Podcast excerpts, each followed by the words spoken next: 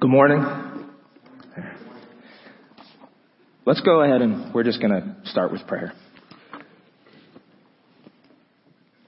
Dear Heavenly Father, uh, thank you for oh, so many things, so many things to thank you for. But as we uh, come to our time of, well, the sermon and the preaching of your word, thank you for your word. Thank you that you have revealed yourself to us and um, that the things you want us to know, you have given us to know, and that you've presented them um, in your word. Father, thank you that you uh, don't just give us the word and expect us to make sense of it, but you also give us the, the strength and the power and the wisdom and the light uh, to do that uh, through the Holy Spirit, your Holy Spirit dwelling in us uh, as a gift we receive from your Son. Uh, thank you for the special privilege it is to turn to your word and to find you in it. For the special privilege it is that you are dwelling in us and enlightening us and helping us to make sense of these things. Father, as we hear what you have to say, um, God, help us to grow in our affection for you, grow in our affection for one another, that you would be shaping us and molding us and conforming us uh, into the image of your Son and into what we were made to be. Lord, we know, I know that in a room like this, uh, there are so many different stories, different hardships, different victories, uh, struggles and strengths and triumphs that we bring into this place. And um, God, help us to not leave them in the parking lot, uh, but to bring them to you, knowing that you are a good God and a great God, and you are more than strong enough and capable enough to to meet us and help us in our needs. Um, and God, one of the one of the chief ways you do that is through your word. So as again we turn to your word, I pray that you would speak to us, that you would speak through me, and that our hearts would be um, receptive to what you would say. It's in Jesus' name I pray. Amen. Well, every Sunday, I uh, consider it a privilege, I really do, to join with you all in worship. Um, and I consider it a special privilege when I'm given the opportunity to preach God's Word. We will be continuing this morning with our series on the book of Hebrews. Through Hebrews 1 through 4, Ben has preached on the supremacy of Christ over angels, the vital nature of Jesus' humanity and our Lord's superiority over Moses. Last week we were encouraged to not drop the ball, or you might say, some might say, in the words of famous theologian Steve Perry, don't stop believing. This morning's passage is Hebrews 4:14 through Hebrews 5:10. If you would, open your Bibles to Hebrews 4:14 in order to follow along. If you don't have a Bible with you this morning, you can find one underneath one of the seats in front of you. You could also probably read along on your Bible or some kind of tablet, and of course, you could follow along on the screen behind me. Again, we're going to be reading from Hebrews 4:14 through Hebrews 5:10. It says this: since then, we have a great high priest who has passed through the heavens, Jesus, the Son of God. Let us hold fast our confession. For we do not have a high priest who is unable to sympathize with our weaknesses, but one who in every respect has been tempted as we are, yet without sin. Let us then with confidence draw near to the throne of grace that we may receive mercy and find grace to help in time of need. For every high priest chosen from among men is appointed to act on behalf of men in relation to God, to offer gifts and sacrifices for sins. He can deal gently with the ignorant and wayward, since he himself is beset with weakness. Because of this, he is obligated to offer sacrifice for his own sins, just as he does for those of the people. And no one takes this honor for himself, but only when called by God, just as Aaron was. So also Christ did not exalt himself to be made a high priest, but was appointed by him who said to him, You are my son. Today I have begotten you. As he says also in another place, You are a priest forever after the order of Melchizedek. In the days of his flesh, Jesus offered up prayers and supplications with loud cries and tears to him who was able to save him from death. And he was heard because of his reverence. Although he was a son, he learned obedience through what he suffered. And being made perfect, he became the source of eternal salvation to all who obey him, being designated by God a high priest after the order of Melchizedek. This is the word of the Lord. Thanks be to God. So in what we have just read, the author to the Hebrews is offering a solution to a problem. Now what theme or subject has that passage, Hebrews 4:14 through 5:10, focused on? Maybe you know the answer just from reading it. If you're not sure, look again and see for yourself. It is the high priesthood of Jesus. In the words, the opening words in Hebrews 4:14, we have a great high priest who has passed through the heavens, Jesus, the Son of God. In just a, sh- a few short verses, high priest is mentioned five times. And every single one of these verses in this passage is related to the subject. Jesus is our great high priest. Now ask yourself, is this the solution or the problem? Is the high priesthood of Jesus the solution or the problem in need of a solution? The answer is maybe fairly obvious. Jesus' high priesthood is the solution. It is being offered as the solution. And this answer leaves us with two questions. First, what is the problem? What is the problem that needs to be solved? What is the problem that can only be solved by Jesus as the high priest? So that's the first. What's the problem? Second, how does Jesus solve the problem as high priest? Not as the Son of God, not as the Lord of creation, but specifically as high priest. So we have two questions. What is the problem and how does Jesus as high priest uniquely function to solve that problem? Now, these two questions will guide us toward a proper understanding of this text because ultimately the book of Hebrews is not an academic paper as complicated as it might seem. It is a pastoral plea the author of Hebrews isn't simply teaching that Jesus is our high priest as a nice bit of information to kick around in our heads. He is wielding this particular doctrine because it is the precise instrument that will cure these Christians of what ails them. In doing this, the author of Hebrews compares Jesus to two more figures. He's already been compared to angels and he has been compared to Moses and he has been found better than both.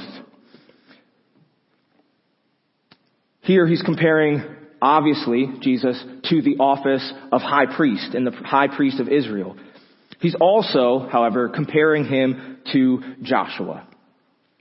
We didn't see that in our passage this morning. It's in Hebrews 4, 8, and 9, and it's easy to overlook, so we're going to go ahead and read that. Hebrews 4, 8, and 9 simply says this, For if Joshua had given them rest, God would not have spoken of another day later on. So there remains a Sabbath rest for the people of God. If we're going to understand what Jesus as high priest has to do with this passage, these people, the, the, the, letter of Hebrews was written to, we need to understand what Joshua has to do with it. So who was Joshua? If you're familiar with the Old Testament, well, Joshua was just up here a moment ago and he does a lot of other things, but if you're familiar with the Old Testament, right, you'll know that Joshua was the leader of Israel after Moses died. Moses leads them out of Egypt. Joshua comes in after Moses dies. He's Joshua, the son of Nun. N-U-N. Joshua, the son of Nun. And he was one of the two spies, if you know this story, he's one of two, of the two Israelite spies who, they go up to the edge of the promised land, they look in, and they see giants, and they say, let's go get them. And the other ten were scared. Joshua was a mighty warrior who led the Israelites in battle, even while Moses was still alive. And after Moses' death, Joshua led the Israelites conquest through Canaan. Joshua's relationship to this text is his relationship to the problem faced by the original recipients of Hebrews. So what's the problem? The problem is that the people are suffering. They are suffering and need rest. And as Hebrews 4:8 tells us, Joshua did not give rest. That's not the rest that they're looking for, but rest is what they are after. In Hebrews 4:11, the author exhorts his readers to strive, zealously make every effort to enter rest. Hebrews 4:1 says that the people should fear the possibility of failing to reach rest. Hebrews 3:12 and 13 warn against hardened, unbelieving hearts led astray by the deceitfulness of sin because it is the disobedient and unbelieving according to Hebrews 3:18 and 19, it is the disobedient and unbelieving who fail to enter rest. It is undeniable that the author of Hebrews has rest on his mind. And so it is inconceivable that this notion of rest would not play a key role in Hebrews 4.14 and beyond. With pastoral wisdom and care, he is speaking to the needs of his people. Earlier in Hebrews 2, 1 through 3, he warns the people not to drift away from the gospel. He warns against the danger of neglecting such a great salvation as the one offered by Jesus. Now the only reason he would warn against drifting from the gospel is because these people were at risk of doing just that. Faced with pressure, there were some who were considering turning their backs on Jesus. They were suffering as a direct consequence of their faith and that caused them to waver on their convictions. And that is absolutely the case for many Christians today. While I think it is safe to assume that most of us have not suffered as a direct consequence of our faith, at least not an extended suffering, it's extremely likely that some of us have wavered in our convictions in order to avoid suffering. And we too must be careful lest we drift away. And that rest we seek drives us away from Christ. Now unfortunately for many of us, we've grown accustomed to a Christianity that costs us very little. We may have even come to faith in an environment that treated God like a nice warm blanket whose only purpose is to comfort and satisfy you. We teach and believe in a God who shows up when you need Him, but otherwise makes no demands of you because that would be mean. And if that is part of your theology, if you believe that God is essentially a nice warm blanket who exists to comfort and satisfy you, rather than a fire and a hammer and an anvil who will conform you to His image and sanctify you, you will be unequipped to suffer for Christ.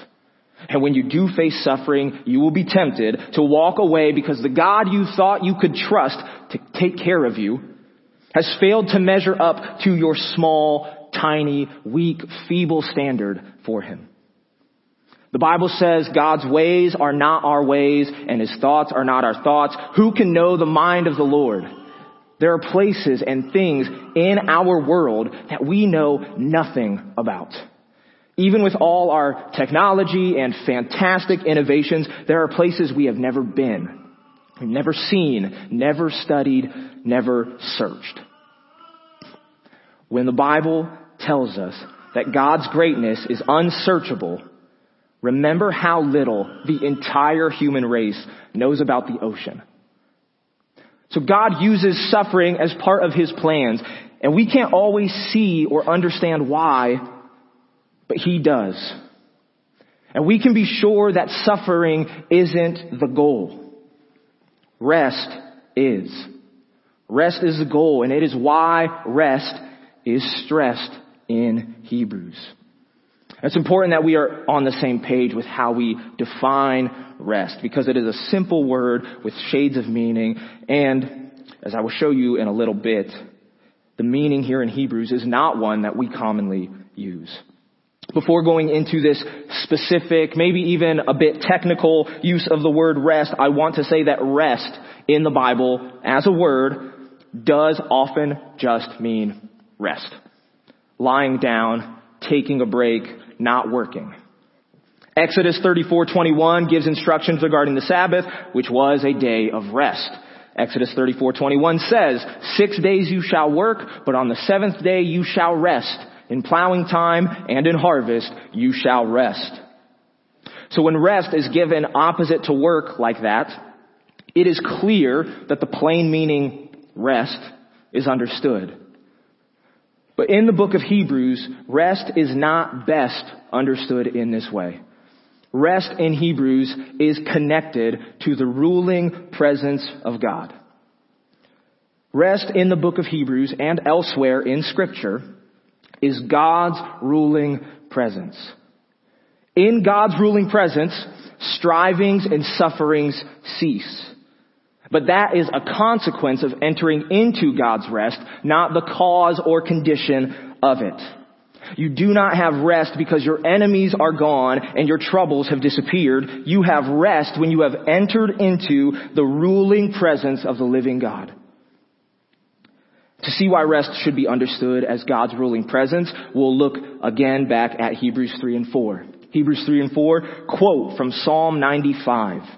In Psalm 95, we covered this last week, but Psalm 95 refers to events that happened after Exodus, after the Exodus from Egypt, and you can read about these things in the book of Exodus and the book of Numbers. God had rescued the Israelites out of slavery in Egypt with a strong hand, a mighty arm, working signs and miracles and wonders, and he was leading them into the promised land. The promised land, promised by God, the very same God who had just delivered them out of Egypt. And yet, and yet the people rebelled. They don't believe, they don't trust, they rebel against God, and they were cursed to die in the wilderness. So the generation that left Egypt was forbidden from entering the promised land. In Psalm 95 and Hebrews 3 and 4, the promised land is equated with rest. Failing to enter the promised land is failing to enter rest. And this connection between rest and the promised land is all over the Old Testament. Here are a few examples.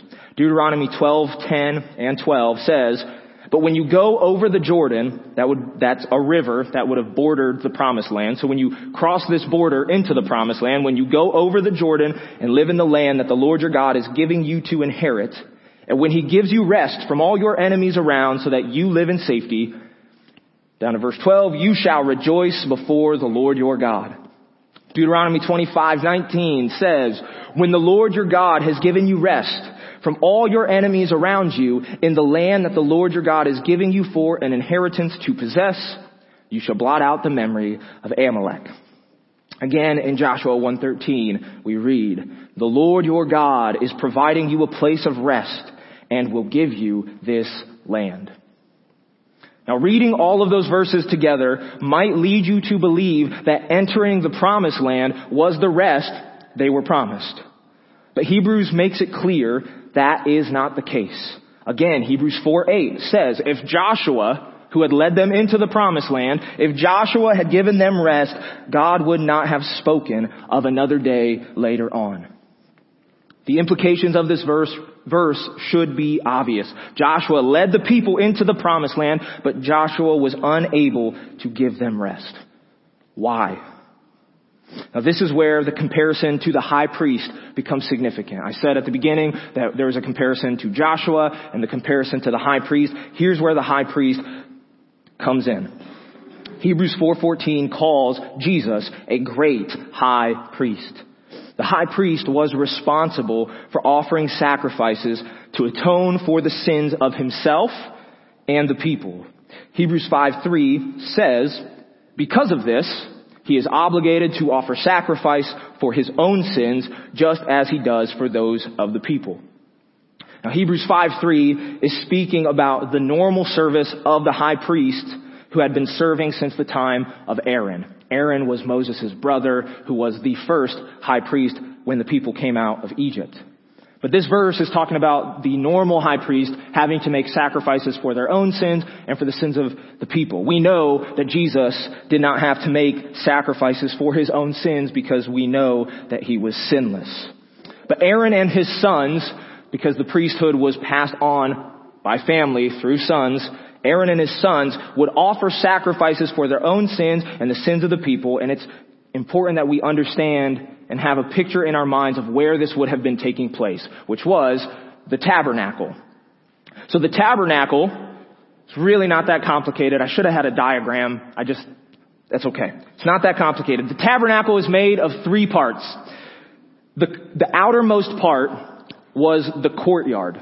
It's open air, uncovered, but it's separated from outside by portable tent walls, poles and canvas. I should know what material it was, but portable tent walls. And all of Israel's sacrifices would have at least one portion of the process taking place in the courtyard. So you have the courtyard, and in the courtyard you have the altar, which, I've heard this recently, was like a giant holy grill. Because what did you do on the altar? You burned a lot of animals. It was a giant, it was similar to a giant grill. And honestly, the, pur- the purpose, or part of the purpose of burning and grilling these animals was so that they would smell good.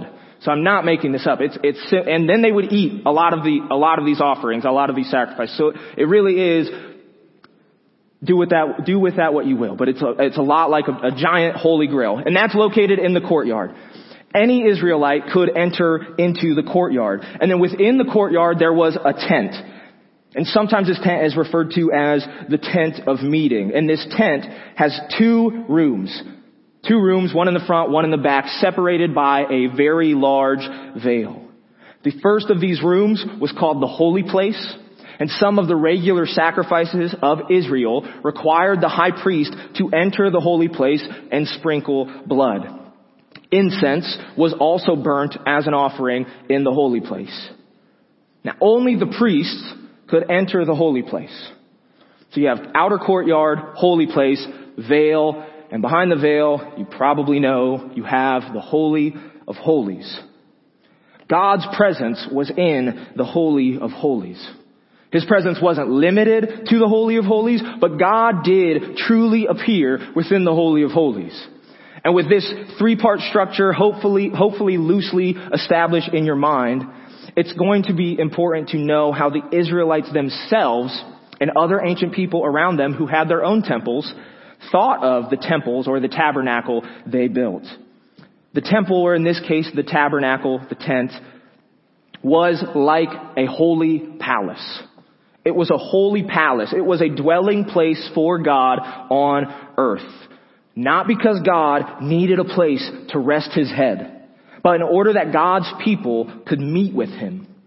And the Holy of Holies was God's earthly throne room. Psalm 132 brings these ideas together. In the first five verses of Psalm 132, we find lyrics that recount King David's desire to build a temple for the Lord. And then in Psalm 132 verse 7 it says, Let us go to his dwelling place, let us worship at his footstool. The dwelling place is the temple, and his footstool would be attached to his throne. So we're to see the temple as the place from which God rules and reigns as a king on his throne. The very next verse, Psalm 132 verse 8 says, Arise, O Lord, and go to your resting place, you and the ark, the ark of the covenant, the ark of your might. Again, the temple here is spoken of as God's resting place, and the ark located in the Holy of Holies is mentioned. There's room for debate, but a good case can be made that the Israelites viewed the ark as God's footstool. The ark of the covenant was his footstool. Psalm 132 puts those two in parallel. In the one verse in verse 7, the footstool is mentioned. The very next verse, the ark is mentioned. In 1 Chronicles 28 2, uh, which this psalm is almost certainly linked with, David, King David, speaks about his desire to build a temple, and he says, for the Lord, or I'm sorry, he says that he's wanting to build a place of rest for the Ark of the Covenant and God's footstool. So David's saying it in First Chronicles, we're reading it in Psalm 132, and then at the end here in, in, verses 13 and 14, we read, For the Lord has chosen Zion. He has desired it for his dwelling place. This is my resting place forever. Here I will dwell, for I have desired it. So the tabernacle is God's resting place, not because it's where he goes to take a nap, but because it's where, in a manner of speaking, he rests on his throne and rules. God's rest is his ruling presence made tangible in the tabernacle and particularly within the Holy of Holies behind that veil. So the tabernacle was comprised of the outer courtyard, the holy place, and the holy of holies. And only the high priest, the high priest is coming back, only the high priest could enter into the holy of holies. And even then, the high priest only entered once a year with very special instructions. This once a year dangerous approach is a bit reminiscent to maybe help you fill this out even a little more of the story of Esther. If you know the story of Esther, a big part of her story is that she has the courage to approach the throne of the king, King Ahasuerus. She has the courage to approach the throne uninvited because she knows that that king could have, even though she's the queen, she knows that king could have her killed for approaching the throne uninvited. And we are supposed to see and understand the Holy of Holies as a similar kind of throne room. Now on the Day of Atonement, that was the one day a year the high priest could enter into the Holy of Holies. And the high priest would make several sacrifices. And then he would enter into the holy place, so not yet into the Holy of Holies, and he would burn a bunch of incense, and that incense would make a cloud, and that cloud was to shield the high priest from the presence of God. And then he would go in and he'd sprinkle blood to make atonement. In Leviticus 16:31 where we read about the day of atonement, God himself refers to this day, the day of atonement, as the Sabbath of Sabbaths. The Sabbath of Sabbaths. If you check this out, your Bible might say a Sabbath of solemn rest or something similar, but the original language is a Sabbath of Sabbath. This phrase is like saying King of Kings or Holy of Holies. Saying Sabbath of Sabbaths is describing the singular excellence of the Day of Atonement compared to all other Sabbaths. And what is the Sabbath? It's a day of rest. So the Day of Atonement is the quintessential day of rest. This one time a year when the high priest passes through the veil and enters into God's presence and makes atonement for sins this is the day of rest par excellence. How much better then is the rest we receive when Jesus Christ passes not through the veil, but through the heavens themselves and enters into the very truly heavenly throne room of God to intercede on our behalf and make atonement for us. Because that is what Hebrews 4:14 and 16 is describing. We have a great high priest that has passed through not a veil, not a curtain, which the veil and curtain would have been purple and blue and would have, and had cherubim, angels on it, which would have evoked heaven. He hasn't passed through this curtain. He has passed through the real thing. He has passed through the heavens and his name is Jesus. You know it's really interesting about the name Jesus? Uh, maybe lots of things, but it's the exact same name as Joshua. Exact same name. Our English Bibles translate them differently, but they are exactly the same. You have the Old Testament warrior prophet who passed through, he passed through the barrier of the promised land, the Jordan River. He passes through the Jordan River and he goes all across the promised land and he conquers in the name of the Lord. That Joshua, son of Nun, that Jesus, even with all that, he couldn't offer rest. But the high priest who has passed through the heavens and is now seated at the right hand of God the Father Almighty, that Joshua, that Jesus, the Son of God, has given us rest. And it's not a psychological rest. It is not a mood or a state of mind. It is an experiential reality. It is the holy presence of the living God ruling with power as king that gives rest. It's the rest of settled victory. It's a rest that has removed enemies and opposition, and we have no greater enemy, no greater opposition than God himself when we are sinners. As sinners, our greatest enemy is God. And if we have been reconciled to God, what do we have to fear? Who can come against us? How could we not have rest?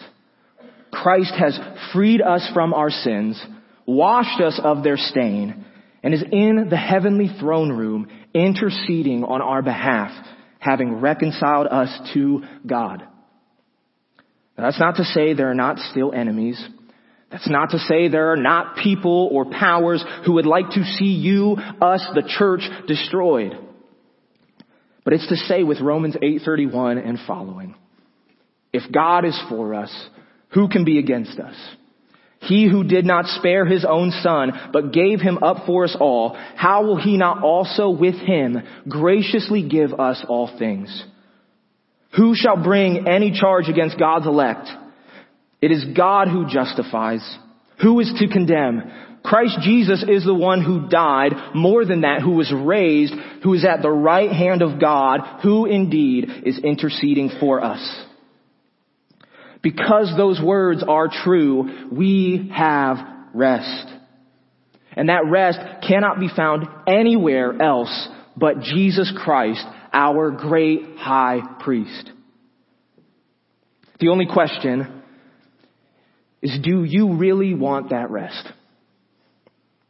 The question isn't whether or not you want rest.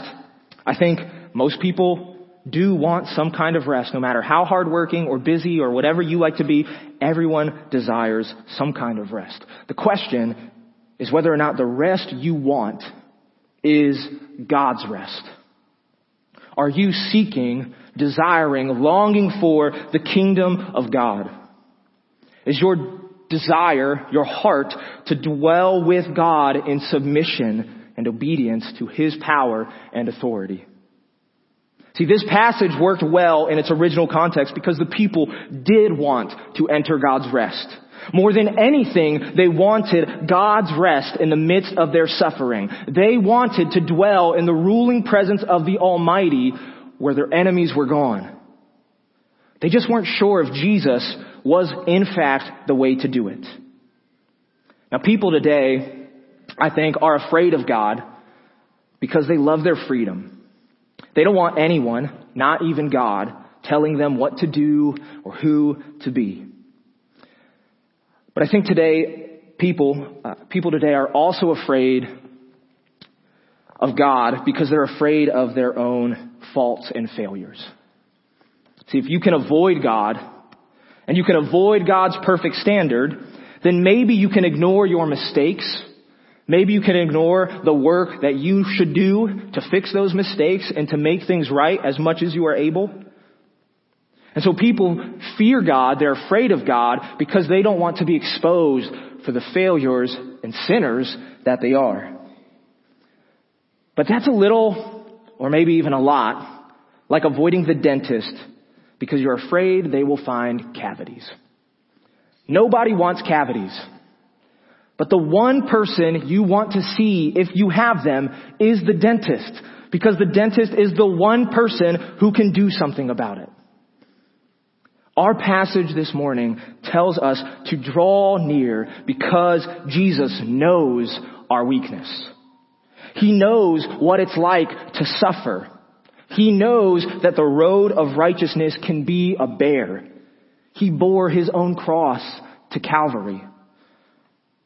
Not only does Christ know our weakness, he is the one person who can do something about it. In the words of Hebrews 5 9 says, He has become the source of eternal salvation. He has opened the way to the throne of grace where we can find mercy and grace to help in our time of need. And he has accomplished this on your behalf, not as a conquering warrior, but as a sacrificial high priest. And we must simply go to him. For now, in prayer, one day face to face. And if we hold fast to our confession and we hold fast to Jesus and approach Him in prayer, we will find a rest greater than any other rest. Let's pray. Dear Heavenly Father, help us to live in your rest. God, knowing that the rest you provide isn't for us to lay our heads down and do nothing and, and give away all responsibility, but to know that uh, the responsibilities you've given to us now, God, we've got the wind behind our sails, the currents at our back, all of these things, God, pushing us forward, pushing us onward, where the work you've given us to do is restful work because it's work that's happening knowing that you are King, that you are Lord, that you are in control. God, thank you for sending your son, your own son, your, your one and only son, to do this work for us. Thank you for the beautiful picture that you gave to us thousands of years ago in the middle, near, near eastern desert, when you had these people build this tent as a symbol and a sign for us to understand what your son, what Jesus would come and do one day and the awe and the wonder of the Holy of Holies, the awe and the wonder of the tabernacle is nothing compared to what Christ has accomplished for us. Help us know that rest. Help us know that we are reconciled to you and that our sins have been forgiven and the stain has been washed and that we are free of our sins and that the way into your ruling presence where we find the only real and true rest has been opened to us. And let us rejoice. Let us rejoice in that. Father, I pray that we as a church would help one another see that as we face trials and troubles in this life and that thank you for the gift of the church uh, in helping one another and equipping one another to not drift away, to not fall away, and to keep our eyes fixed on you. Father, we love you. Thank you for your word. Thank you for all the, the, the good things you've given to us. And thank you most of all for your son Jesus. In his name we pray. Amen.